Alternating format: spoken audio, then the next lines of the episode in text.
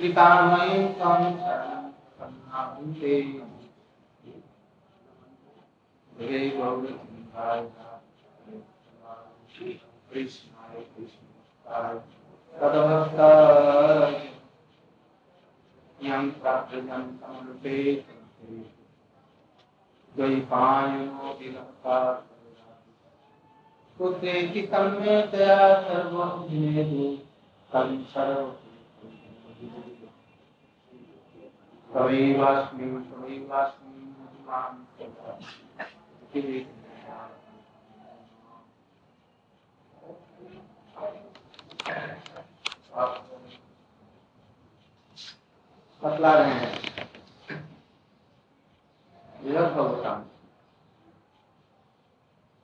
कर्म से जो भक्ति का सोपान बतलाया।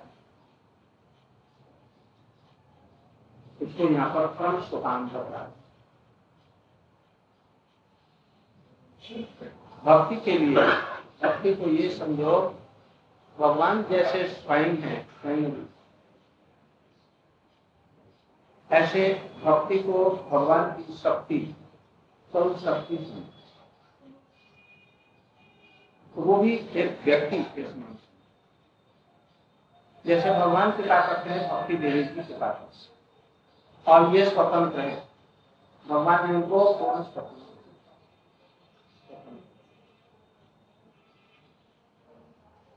जैसे श्रीमती राधिका जी शक्ति है ऐसे भक्ति तो ये भक्तों के हृदय में या तो भगवान की कृपा हो हो तब भगवान की कृपा से ये भक्ति मिलती है, यदि कहा जाए, भगवान में वैषम्य दोष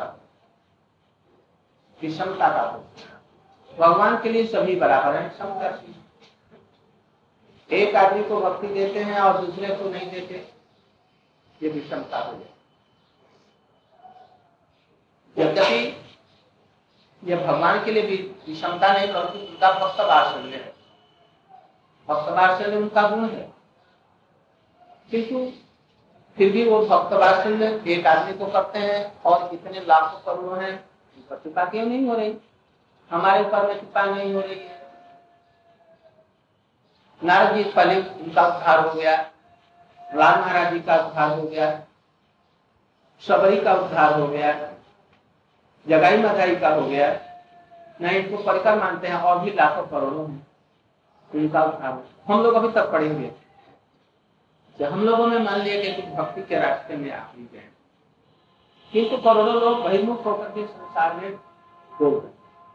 और भगवान तब को नहीं मानते तो इनको क्यों भगवान नहीं कृपा करता? भक्त वात्सल्य तो सबके लिए है।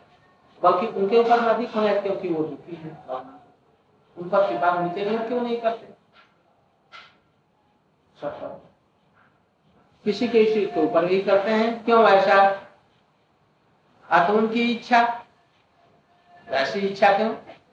इसलिए भगवान में विषमता का दोष आ। इसलिए कहा यहाँ पर, प्रधान रूप में महत्व की कृपा यहाँ पर। यद्यपि महत लोग कृपा करते हैं जीवों पर, ये भगवान की कृपा से ही महत लोग, भगवान की प्रेरणा से ही महत लोग हम लोगों के पास में आकर के कृपा तो इसलिए महत्वों की कृपा भी ये भगवान की ही कृपा है जिस चीज़ से दोनों में कोई अंतर नहीं है। तभी तभी भक्तों की कृपा का वैशिष्ट है। इसलिए कह रहे हैं, भक्तों में भी कैसे? उत्तम महाभागवत नहीं। उत्तम भागवतों में भी ऐसा नहीं देखा जाता एक पर कृपा किया। ये भट्ट जी थे जब सिद्ध हो गए, तीसरे जन्म में तो ब्राह्मण बालक के सर्वत्र भगवत दर्शन कर रहे हैं। भाव भक्ति भी उनको हो गई। या इसे ऊपर पर मन अवस्था में चले गए। तो उन्होंने देखा उनको ज़बरदस्ती पालकी में लगा दिया गया राजा। कौन? राजा। की पालकी में ज़बरदस्ती उनको बेगार में लगा तो लगा दिया गया तो लग गए। राजा पालकी पर चढ़ा हुआ, मुझसे ताने मार रहा। क्यों नहीं चल रहा ठीक से? कानून ने कहा, हजूर, ये नया है, इसको चलने नहीं आता पैर में पैर नहीं मिलाता इसके ये पालकी हो। ये चलता क्यों नहीं? ठीक से। न जाने क्यों नहीं चलता? उन्होंने डांटा से। अरे तो चल नहीं पाता। बहुत दुबला पतला हो गया है। चल नहीं पाता। खाया पिया नहीं। ताने मार लेगा तभी नहीं सुना। तो फिर जरा कस करके डांटा। जानता नहीं है, दंड दूँगा भी। मैं राजा हूँ। ऐसा दंड दूँगा जो तुम याद करेगा तो वो बोल दिया उन्होंने। यदि दंड है तो देने के लिए, और दंड यदि है तो ग्रहण करने के लिए। किंतु ये राजा कौन है और प्रजा कौन है? कौन दुबला और कौन पतला? कौन दुख भोगता कौन क्या? ऐसे कुछ प्रश्न किए जिनके समझ में नहीं आए। कई इसी के लिए तुम्हें जा रहा और पालतू से कुछ पड़े और उनके चरणों में सिद्ध झुकाया। आप कौन है? आप कहीं कपिल देव तो नहीं जिनके आश्रम में जा रहा है? या कपिल देवों की कभी कभी परीक्षित इत्यादि कौन आप? जो अपने को छिपाए हुए इस प्रकार से चल रहे हैं। कौन है ऐसे मालूम होता है कि किसी फर्श में आपको छिपा दिया। मुस्कुरा करके बोले, उनको तुम जानता है, तुम्हारे वंश में कोई भक्त नाम के राजा थे? मैं वही भक्त नाम का राजा हूँ, जो बचपन में ही संसार को पचास हज़ार वर्ष की बचपन की आयु दे ली मैंने संसार को बलवत त्याग कर दिया। और बहुत करने में लग गया। बस। हमारे पुरुष वाले हैं, बस उनके चरण में। मैंने यही सब विषयों के लिए उनके हैं। तब उन्होंने इस चीज़ को क्लियर किया। साफ़ किया। ये जीव कौन है? आत्मा क्यों है। ये भोग कौन करता है? किसको कष्ट होता है? ये सब चीज़ों को उनको क्या ज़रूरत थी? भक्त राजा को। ऐसा भक्त महाराज को करने को उनको शिक्षा देंगे। किसी का नाम है अहेतु की महा ये। उनको कोई ज़रूरत नहीं। कुछ नहीं बोलते। या वहाँ पर छोड़ करके चले जाते? क्या ज़रूरत यही है महत्व अब इनका अधिकार जब विचार करेंगे तो उत्तम भागवत नहीं कह करके यहाँ पर विचार करेंगे, मध्यम अधिकारी। यदि उत्तम अधिकारी है तो उत्तम अधिकारी से नीचे उतर करके ये काम ये दीक्षा, मंत्र इत्यादि देना, ये सब मध्यम अधिकारी का ये भजन नहीं कर रहा है, ये भजन कर रहा है, ये मूर्ख है, या ज्ञानी है सत्यविद है। ये कौन विचार करता है? भगवान नहीं करते। और जो उत्तम महाभागवत है, वो सबको देखते हैं कि ये किसी न किसी विषय भगवान की सेवा या कर रही है। इसलिए किसी को उपदेश देने की उनको ज़रूरत सुखदेव गोस्वामी को किसी को उपदेश देने की ज़रूरत तब जब सब लोगों ने उनको पकड़ा, उनके गुरु जी ने पकड़ा व्यास जी ने, नारद जी ने और सब लोगों ने जब करके उनको बैठाया, तब भगवान की कथाओं को के लिए प्रश्न जब किया तो अपने आप को कैसे? किसी को उपदेश इत्यादि नहीं क्यों नहीं देते? उनके लिए क्यों आशा किया? उनको दिया। तो ये उत्तम अधिकारी के लिए भी वही दोष है। यद्यपि इनका भी ये गुण है, कृपा परवश नहीं तो। क्यों नहीं उनको दिया? उनको दिया। परीक्षित महाराज जी को क्यों दिया? या उस सभा में थे, उनको क्यों दिया? और जगह जगह प्रचार करते, जैसे हम लोग प्रचार करते हैं तो वो प्रचार क्यों नहीं किया उन्होंने? उत्तम भाव वो सबको देखते हैं किसी की सेवा कर रहे हैं, उनको कोई ज़रूरत मध्यम अधिकारी के चार गुण प्रेम मैत्री, कृपा, अपेक्षा, जो करो भगवान के प्रति प्रेम और कृपा, न, प्रेम मैत्री, मित्रता। उनकी मित्रता तीन प्रकार की होगी। ऊंचों से सेवायुक्त मित्रता, उत्तम अधिकारियों के साथ। और अपने बराबर वाले जो है, मध्यम अधिकारी, उनसे मैत्री युक्त में सख्त युक्त में और अपने से जो निम्न है, उनके लिए मैत्रता होगी किंतु दया पूर्वक दया से मित्र दया से युक्त तीन प्रकार और पिता और उपेक्षा। उपेक्षा क्या है? उपेक्षा माने जो भगवत विरोधी हैं, भक्ति नहीं चाहते हैं, उनकी उपेक्षा। उनको कुछ किसी तरह से पूछने पर भी नहीं बता जानते ये ग्रहण नहीं कर ये इनके अधिकार प्रेम, मैत्री, कृपा और उपेक्षा। अब इसमें यह यदि मध्यमाधिकारी होकर के नहीं करता है तो ये दोष है। ये चार प्रकार के उसके भेद दृष्टि में रहेगा। ये भगवान है और ये हमसे श्रेष्ठ हैं, ये हमारे बराबरी वाले हैं, ये हमसे कम हैं, ये कृपा करने के योग्य हैं और ये उपेक्षा की। उनकी दृष्टि में भक्त, विरोधी तत्वज्ञानी ये सब उसके दृष्टि इसलिए वो कृपा इनके लिए इसलिए ये जो कृपा करते हैं, ये दोष नहीं है। दोष नहीं है। इसलिए क्या बल्कि इनका गुण है, और इनका कर्तव्य भी यही है कि जो नहीं जानते हैं, उन पर कृपा करके जो सब थालू अंततः उनको कृपा और मध्यम कोटि के हैं तो वो किस प्रकार से व्यवहार करेंगे? मित्रता युक्त गया, मित्रता युक्त बराबरी भाव मित्रता युक्त से। ऐसे ही मध्यम अधिकारी के लिए ये बताया गया है, ये लोग उत्तम अधिकारी के प्रति कैसा भाव रखेंगे? निंदा आदि सुनने के देने सभी संभव। परम बंधु जान करके उत्तम भागवतों को ये मध्यम अधिकारी समझ करके परम बंधु क्यों? ये निंदा नहीं किसी के।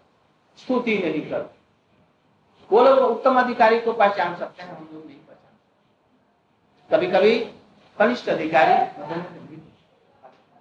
कभी कभी मध्यम का कनिष्ठ ये भी नहीं समझ सकते इसलिए उत्तम भागवतों को समझने के लिए अंततः मध्यम का उत्तम होना चाहिए। तब उनको कृपा को समझ सकते हैं, उनको पहचानिए है ये किस कोटि के वैसे यदि वो राजा कौन राजा? राजा यदि इतना उन्नत नहीं होते तो इनको नहीं पहचान सकते। वो भी मध्यम अधिकारी थे। रघुगण राजा। मध्यम अधिकारी क्योंकि तत्व ज्ञान के लिए जा रहा है। किंतु हो सकता है कि मध्यम का कनिष्ठ या और ये है मध्यम के। इसलिए वो समझ सके दूसरा नहीं समझेगा। अब हम लोग यहाँ कोई उत्तम अधिकारी आए हम लोग समझ नहीं सकते। उसके व्यवहार से। किंतु मध्यम अधिकारी रहेगा तो उसको कुछ कुछ पहचान सकते हैं। इसलिए यहाँ की महत्व का महत्व भी ऐसा मत किसको कहते हैं? मत शब्द का प्रयोग कहाँ पर किया गया?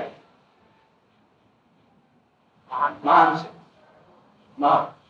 मत कृष्ण है, उनको जो आश्रय करने वाले हैं, वो मत है, और उसमें भी इस कोटि का पहुँच गया है। जो अंततः मध्यम का उत्तम हो।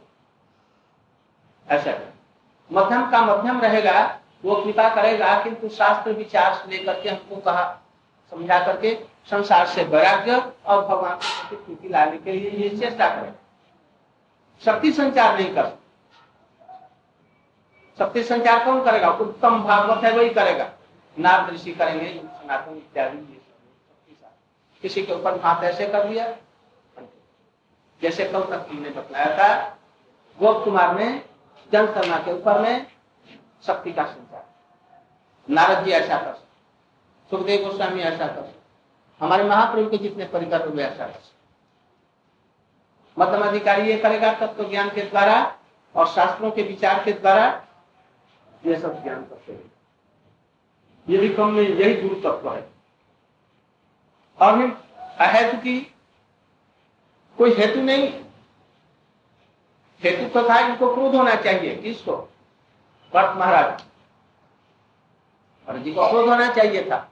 उनको डांटा, फटकारा और उसमें लगा दिया पालकी में। तो ये क्रोध होना चाहिए था। तो क्रोध नहीं होकर के, हंस करके और बड़े प्रेम से उसके ऊपर ये है। किसको कहते हैं? इसका कोई हेतु नहीं है? इसलिए यहाँ पर उनका हेतु क्या था? इसका हेतु था? जो राजा था, प्रभुगण। इसका हेतु था? ज्ञान, शिक्षा, तत्व ज्ञान के लिए लिया किंतु इनको क्या हेतु था जो उनको बताए? कोई हेतु नहीं। इसलिए वो बिगड़ सकता है, सोता, किंतु ये नहीं बिगड़। इनका प्रेम है कैसा? प्रीति कैसी है? इनकी कृपा कैसी है है? इस चीज़ को हम लोग नहीं समझ इस चीज़ को समझना ये समझ में आएगा नहीं। जब आएगा, जब मध्यम अधिकार आते आते ऐसे ऐसे महापुरुषों की सेवा करेंगे तो ये समझ में आएगा, अन्यथा नहीं समझ में आएगा। हम्म? और भी अहत की। नित्यानंद प्रभु जी, हरिदास जी जाते। नित्यानंद प्रभु को वहाँ जाने के लिए क्या ज़रूरत? सभी लोग मना कर रहे हैं? क्या ज़रूरत है? कोई ज़रूरत तभी क्यों गए? उसे कुछ लेना देना था। उसको मान ले कि हरिनाम में यदि प्रवृत्त करें इनको क्या लाभ होगा? कोई भी लाभ नहीं ये है।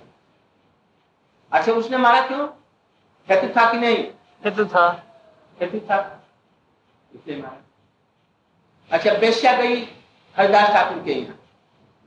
फिर रात हरि कथा सुनी। किस लिए? हमको बहुत इनाम पुरस्कार मिलेगा, राजा का राज्य हमको मिल जाएगा। यदि हरिदास ठाकुर के हमने पतित करा दिया।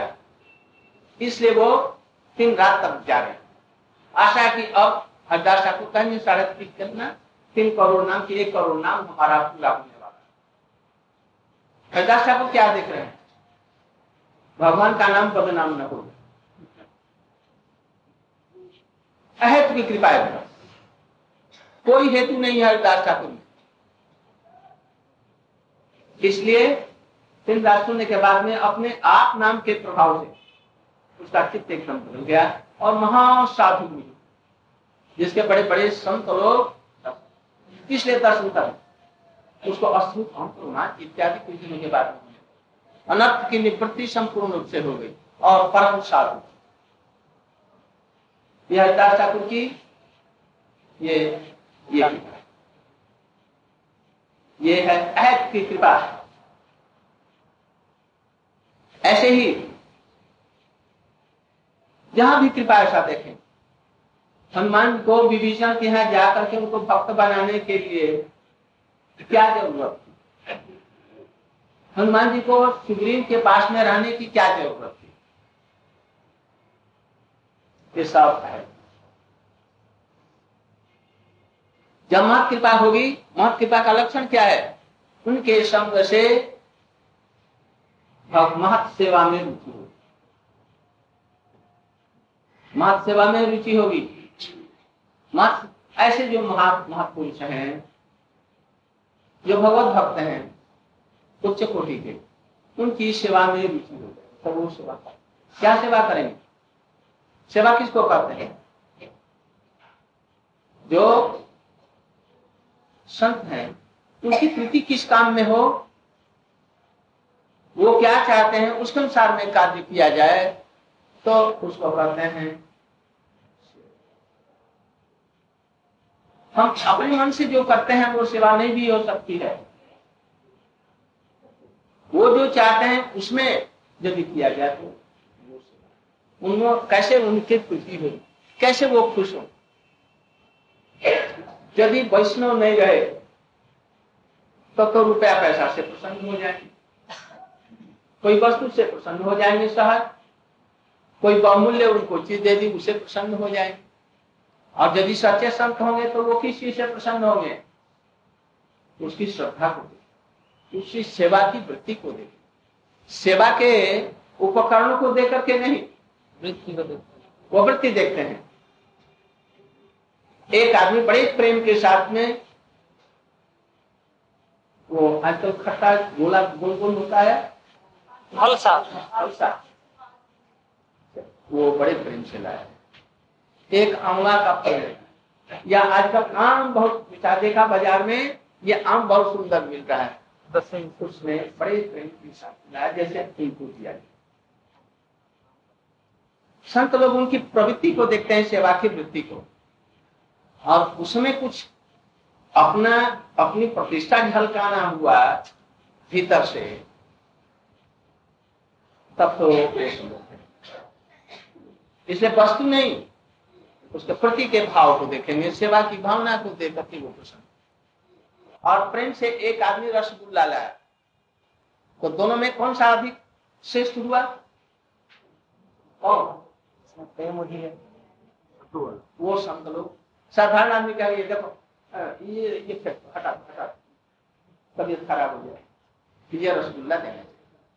और वो क्या देखते हैं?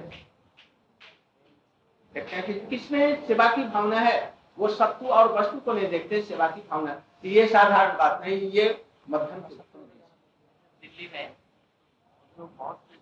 नरसिंह महाराज जी के साथ में भिक्षा जा रहा उनको भिक्षा में वही ले गए सिखलाया भिक्षा में? कितना आदर भी होता है, अपमान भी होता है। इसके लिए भिक्षा होती है। भिक्षा किसी द्रव्य के लिए नहीं।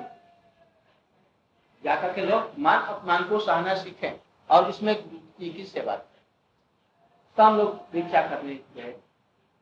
तो वो भिक्षा करते बहुत से लोगों के पास में गए। प्रधान उद्देश्य था कुछ हरी कथा सुना तो हमको भी लगा दे तुम हरी कथा बोल। और हम अभी एकदम में गए थे, बांग्ला तो बोल नहीं पाता।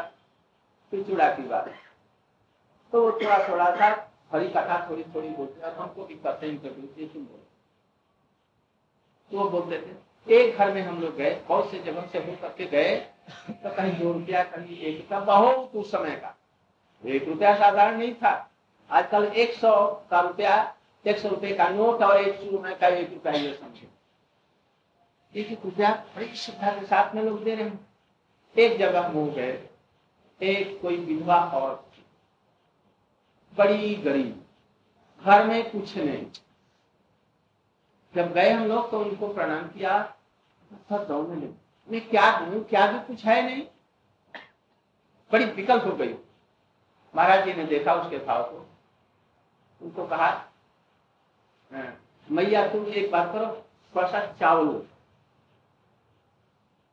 बड़ी प्रसन्न होकर के घर में गई, इतना सा चावल एक मुट्ठी चावल और तो बड़े प्रेम के साथ उन्होंने ग्रहण और लेकर के जब आए तो अभी चावल ठाकुर जी के लिए भोग रंधन हो रहा था हो रहा था चावल।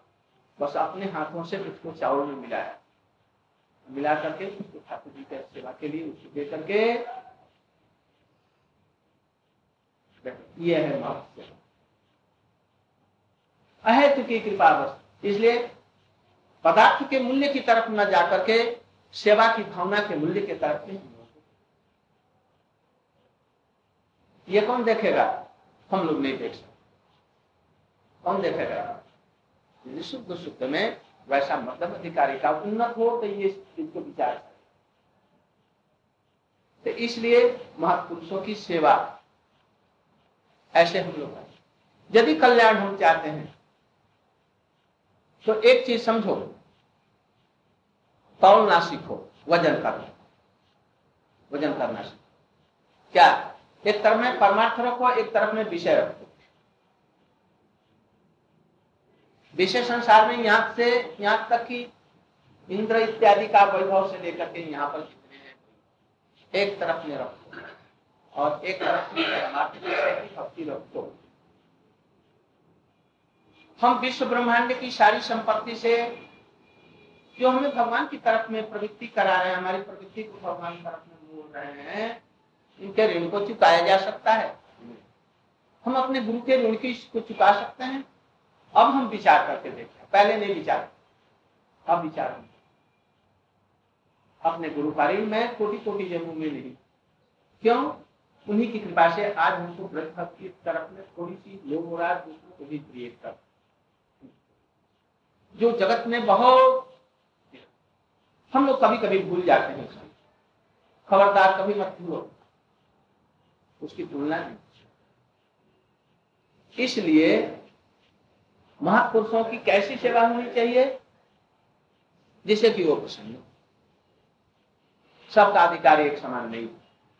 पहले तो स्त्रियों का, महिलाओं का और पुरुषों में भी अपने अपने अधिकार से, स्त्रियों का भी अपने अपने अधिकार से अनुसार में सेवा सभी लोग सेवा में अधिकार रखते हैं।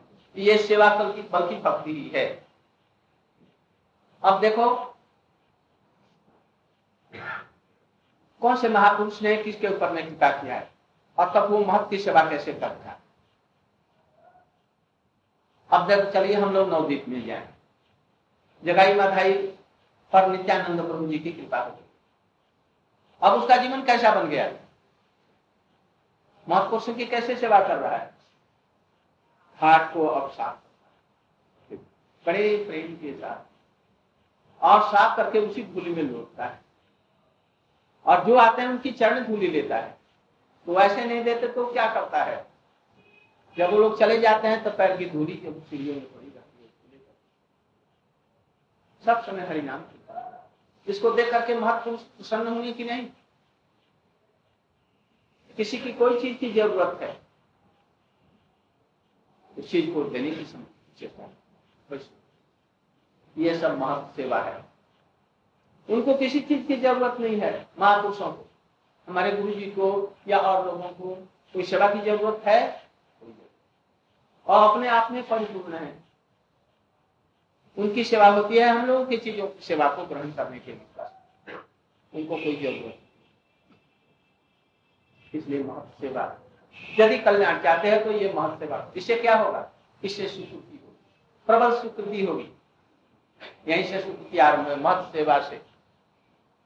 उनको कपड़े की नमो की ज़रूरत है, एक लोटके की ज़रूरत है, एक आसन की ज़रूरत है, एक रोटी की ज़रूरत हो सकती है ठाकुर जी की सेवा करते हैं तो यही ज़रूरत है पहले ज़रूरत होती लकड़ी की और की कोई भी साधक अपने गुरु जी के पास में जाता था तो संविधा लेकर के जाता। संविधा मैंने क्या? लकड़ी। सेवा करता उसको देख करके गुरु जी बड़े प्रसन्न हुए, क्योंकि जगह करने का वो घी और लकड़ी चाहिए। मंत्र तो उनके पास में है, इसलिए सेवक जितने होते थे, जाते थे, श्रद्धालु लोग, इन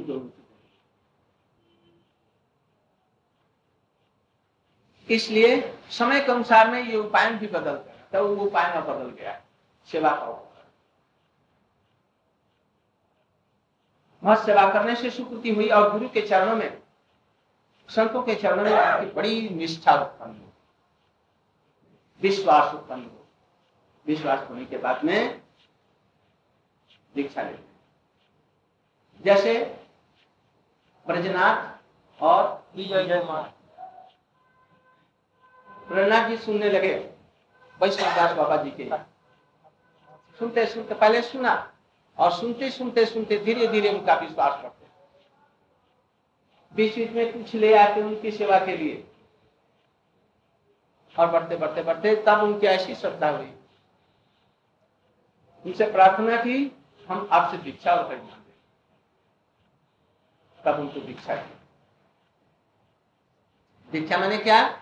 दिव्य ज्ञान के द्वारा उसके अंधकार इत्यादियों को अनर्थों को दूर करने का नाम जिस पद्धति से होता है उस पद्धति को करते हैं। जिसमें कृष्ण तत्व माया तत्व भक्ति तत्व चित्त जीव तत्व माया तत्व इत्यादि का ज्ञान। कृष्ण के साथ में संबंध हो जाए और अनर्थ दूर हो जाए। ये इसका नाम है इस पद्धति के द्वारा यदि नहीं हुआ, केवल कान में मंत्र दे दिया गया और एक रस्सी या डोरा या सूता उपनयन के रूप में चढ़ा केवल कान पर चढ़ाने के लिए। और कोई उसकी उपयोग तब तो ये नहीं है दीक्षा नहीं। इसके द्वारा काम क्रोध, रूप इत्यादि सब। क्रोध इत्यादि। काम, देश, लोग, निंदा। ये सब यदि दूर हो और ये होगा कैसे? भगवत तत्व ज्ञान से। इसलिए भगवत तत्व ज्ञान पहले, दी। दिव्य ज्ञान पहले और छा उस दिव्य ज्ञान से ये सब बना। यदि क्रोध नहीं दूर हो रहा है, काम दूर नहीं हो रहा है तो क्या समझो? अभी दीक्षा रही सेवा में रुचि नहीं आ रही। क्या समझो? तत्व ज्ञान हुआ नहीं। तो दिव्य ज्ञान भी नहीं हुआ। इसलिए इस सब चीज़ों इसलिए दीक्षा। दीक्षा के द्वारा गुरु शिष्य में कृष्ण के प्रति संबंध ज्ञान को जोड़ स्वाहा नमन इत्यादि के द्वारा। तब उससे संबंध हो जाता। यदि एक लड़की और लड़के का संबंध जोड़ दिया, जैसे तुम इसके पत्नी हो और तुम इसके पति हो, सारा जीवन के लिए ये हो जाता है। तो ऐसे शुद्ध मंत्रों से, जो सिद्ध मंत्र है। इसके द्वारा नहीं होगा। इसलिए कृष्ण के साथ में।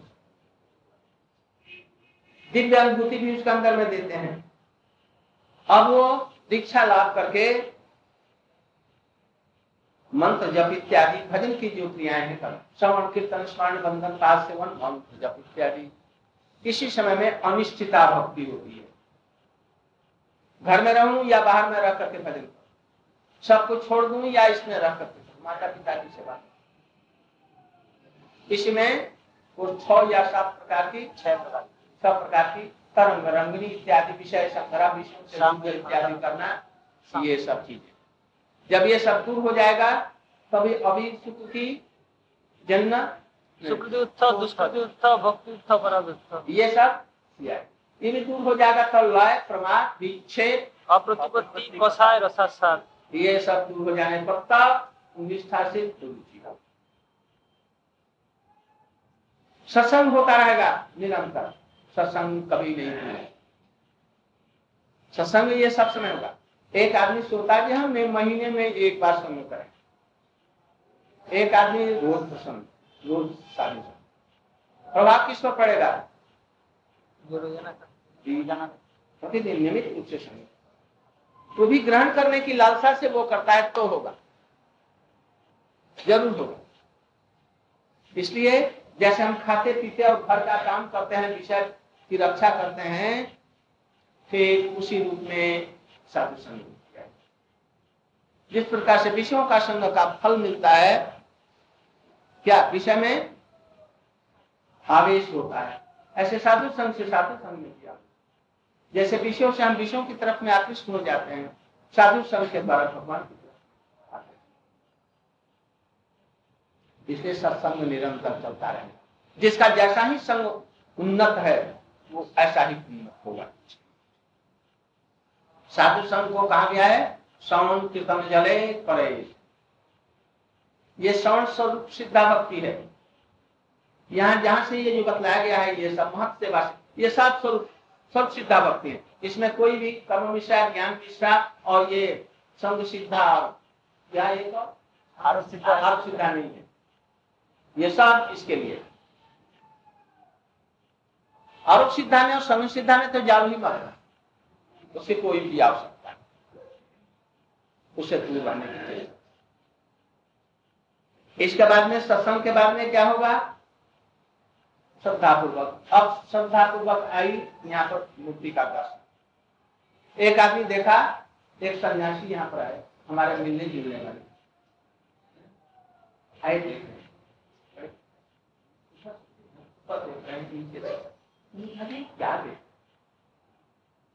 हम लोग ऐसा नहीं हम तो सष्टांग प्रणाम इच्छा ये आपका दर्शन है। आप हमें दर्शन दीजिए, हम साधु दर्शन।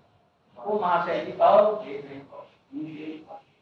आधा घंटा आधा घंटा देखने के बाद। से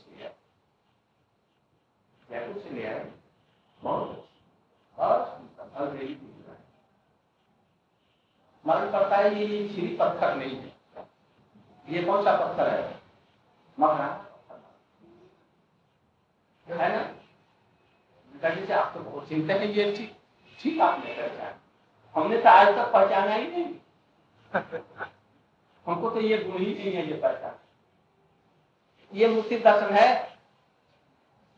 दर्शन तुम्हें साक्षात विजयनंदन ऐसी ये गुरु कृपा से। मूर्ति को ऐसे मत देखो। ऐसे ऐसे और कैसे कपड़े ये मत देखो। भाव तुम्हारे अंदर है। उनसे कृपा करो जी आपका दर्शन हमें मिले नहीं तो जैसे मोहम्मद गोरी गजनवी आया ना, और ठाकुर जी से निकल करके चले गए, और उसने पत्थर को तोड़ दिया, वो वैसे ही हमारी बुद्धि हो गई। हम देखें ये बहुत सुंदर ये जैतु का मकराना पत्थर नहीं, ये है, ये अष्टाधातु की बड़ी सुंदर मूर्ति है। ये सोने के गौरांग ऐसी ऐसा मत देखो। ठाकुर जी उनको दर्शन करो। अब ठाकुर जी के दर्शन में भी कोई तात्म्य है? एक भक्त सालग्राम का दर्शन करके बड़ा दूसरा है वो क्या करता है? चतुर्भुज मूर्ति देख करके बहुत खुश कोई चतुर्भुज जी से भी जगन्नाथ जगन्नाथ क्यों? चतुर्भुज मूर्ति है, वो नारायण स्वरूप में हिलते जुलते चलते फिरते हैं। और जगन्नाथ जी की मूर्ति भक्तों के लिए युद्ध करती है, लड़ती है, कभी घर से बाहर निकल जाती है, कभी कुछ करती है। कभी सुंदर कीर्तन सुन करके घर से आवेश से निकल करके और भक्त के पीछे जाते हैं, उनके कपड़े फट जाते हैं। और लोग देखते हैं, इनका कपड़ा कैसे करते हैं लोगों को समझ में नहीं आती। तो वो स्वप्न देखा कर आज में कोई देवदासी गा रही थी, गीत गोविंद के पद मैं दौड़ करके निकल करके गया तो ये हम लोग विश्वास नहीं करेंगे। किंतु वो लोग के बड़े डॉक्टर इसमें विश्वास चैतन्य चैतन्य इत्यादि में उनका उल्लेख किया। जगन्नाथ जी एक बार घोड़े पर चढ़ करके बलदेव के साथ में युद्ध करने के लिए गया, युद्ध को जाय करके और खंड गणेश को बाँध करके वहाँ से ले आए। लंबोदर को। और अपने पूरी में उन्हें मंदिर के पीछे उनको बैठा कर हमारी सेवा कर और उनकी लड़की को पकड़ लिया। और उनसे राजा से विवाह करा। ये नारायण कराएँगे चतुर्भुज मूर्ति तो क्या इसलिए उनसे ये जगन्नाथ देव से बामन देव। इंद्र के लिए भिक्षा मांगने के लिए खप्पर लेकर के चले गए। खड़ा, बंद करके छोटा सा धारण करके जन्म लिया और उसी समय और उनके लिए झूठ बोला। हमको तीन पाप भूमि की ज़रूरत है किस लिए? ध्यान भजन करने के लिए। बदलाव तो ये जगन्नाथ जी झूठ बोलेंगे? वो झूठ नहीं कितने ये झूठ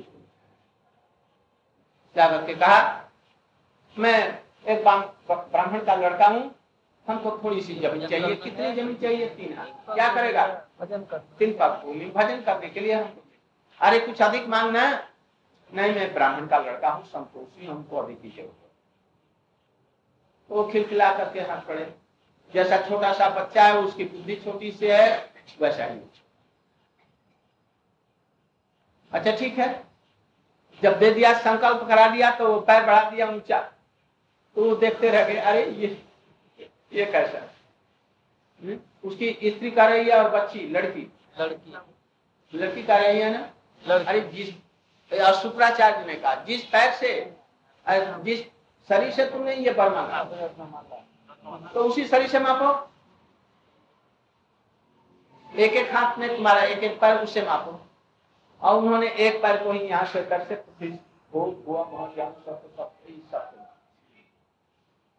ये जगन्नाथ जी करेंगे ना साक्षात दृष्टि में? साक्षात। वेश बदल करके भी जाएँगे तो अनुमान करके उनको कहेंगे, वही जगन्नाथ जी है। जगन्नाथ जी को कैसे पता चला लोगों को ये ये जगन्नाथ बलदेव जी रहे जब वो जा रहे थे, आगे आगे, और उनकी सेनाएँ पीछे पीछे जा रही हैं, राजा भी जा रहा है युद्ध करने के लिए तो कुछ दूर आगे चिल्काहड़ के पास में एक बुढ़िया मिली। बुढ़िया ले रही थी मठा घोर अजय हमको थोड़ा सा पिला दो तो दोनों भाइयों को बड़ी प्यास लगी है। कुछ है देने के लिए, तब तो पिलाओ। हम तो बेचने के लिए जा रहे हैं, जो लेगा उसको बेच। अरे हाँ हम देंगे। हमारा राजा रहा वो देगा।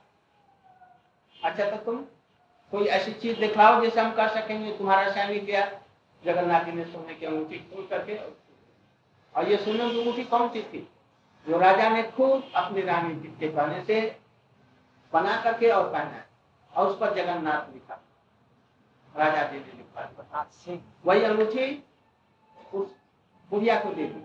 और जब ये चला गया तो वो देख रही है सचमुच में आते हैं कि नहीं विश्वास तो उनके क्या लोगों ने हम लोग रहते तो विश्वास नहीं था। बस दे दिया। राजाए जब आपके दो सैनिक गए हैं, वो ऐसा कहाँ कोई चिन्ह है, कहाँ है? अंगूठी देते हैं। आँखों से आँसू की धारा। ये हमको विश्वास दिलाने के लिए हम लोग जा रहे हैं। ये जगन्नाथ और बलदेव बलदेव जी सफ़ेद घोड़े में और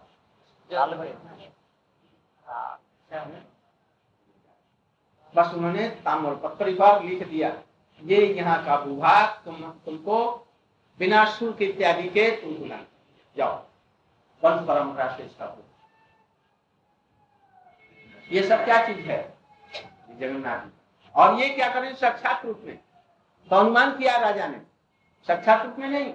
और युद्ध भी किया तो साक्षात रूप में नहीं किया। अलक्षित रूप में युद्ध करके और गणेश को पकड़ा और यहाँ पर ये क्या कर रहे हैं? साक्षात रूप साक्षात में जा रहे हैं। इसलिए इनकी विशेषता है। इसके बाद में यज्ञेश्वर। तपोलोक में जहाँ पर यज्ञ होता है, ये महर्षि की कहाँ पर? वहाँ पर भूर्भुवस्व मह महत लोग यज्ञेश्वर। एकदम दे रहे हैं यज्ञ में और सबको स्वाहा स्वाहा कर रहे हैं और उसको खाते जा रहे हैं। एकदम साक्षात में। में परात्मा, परमात्मा की अनुभूति और सप्तलोक में सहस्त्र शीशा भगवान ब्रह्मा जी की सब सेवाओं को ग्रहण कर। अब उसे सप्तलोक के ऊपर में अब जब गया अब भक्ति का विचार और मूर्ति का विचार है। अब यहाँ पर मूर्ति पीछे पड़ गई, भक्ति पड़ गई यदि। कनिष्ठ भाव अब दूर होगा। जिनको केवल मूर्ति में ही, सेवा में ही आनंद है। और वही तक समझते हैं तो वो समझो अभी कनिष्ठ है। जहाँ भक्तों का आदर आया, भक्तों का सम्मान आया जहाँ, कौन भाग भक्त? जो शुद्ध सिद्धांत को जानने वाले हैं, भगवान की कथाओं को बड़ी सुंदर रूप में प्रवेश ऐसे महत्वपूर्ण की सेवा करना और दूसरी चीज़ है इसके बाद में स्वरूप की अनुभूति तब स्वरूप की अनुभूति क्या स्वरूप की अनुभूति है मैं शुद्ध चित्त तत्व हूँ? आत्मा के अभी जो मैं कौन हूँ, ये नहीं। अभी ये अनुभूति मुक्ति पर ब्रह्मानुभूति। मैं ब्रह्म स्वरूप हूँ। शांत भाव। अन्यथा की आत्यंत की निवृत्ति। और फिर सर्वबंधन क्षण। कितने भी बंधन थे, आसक्ति थी, वो सब आसक्ति किंतु शरीर अभी बदला नहीं है। अनुभूति केवल अभी है। तत्व का ज्ञान हो रहा है। अब इसके बाद में आई, शंकर जी के समान यदि भक्त कोई मिल गए, और वहाँ पर चतुर भगवान के चतुर्भुज जो भक्त हैं, मिल गए। और वहाँ पर उनकी कृपा से भक्ति तत्व में आप प्रवेश अभक्ति अभक्ति में उसके अंदर में भगवान नाम श्रवण हरि कथा श्रवण, कीर्तन, उसी का स्मरण, भगवान की पद सेवा, सख्य भाव, दास्य भाव शरणागति इत्यादि। ये यहाँ पर इस तरह से सुनते सुनते सुनते उसकी भक्ति की लता पर आज ये सब वंशा पतिता नाम पाऊँगे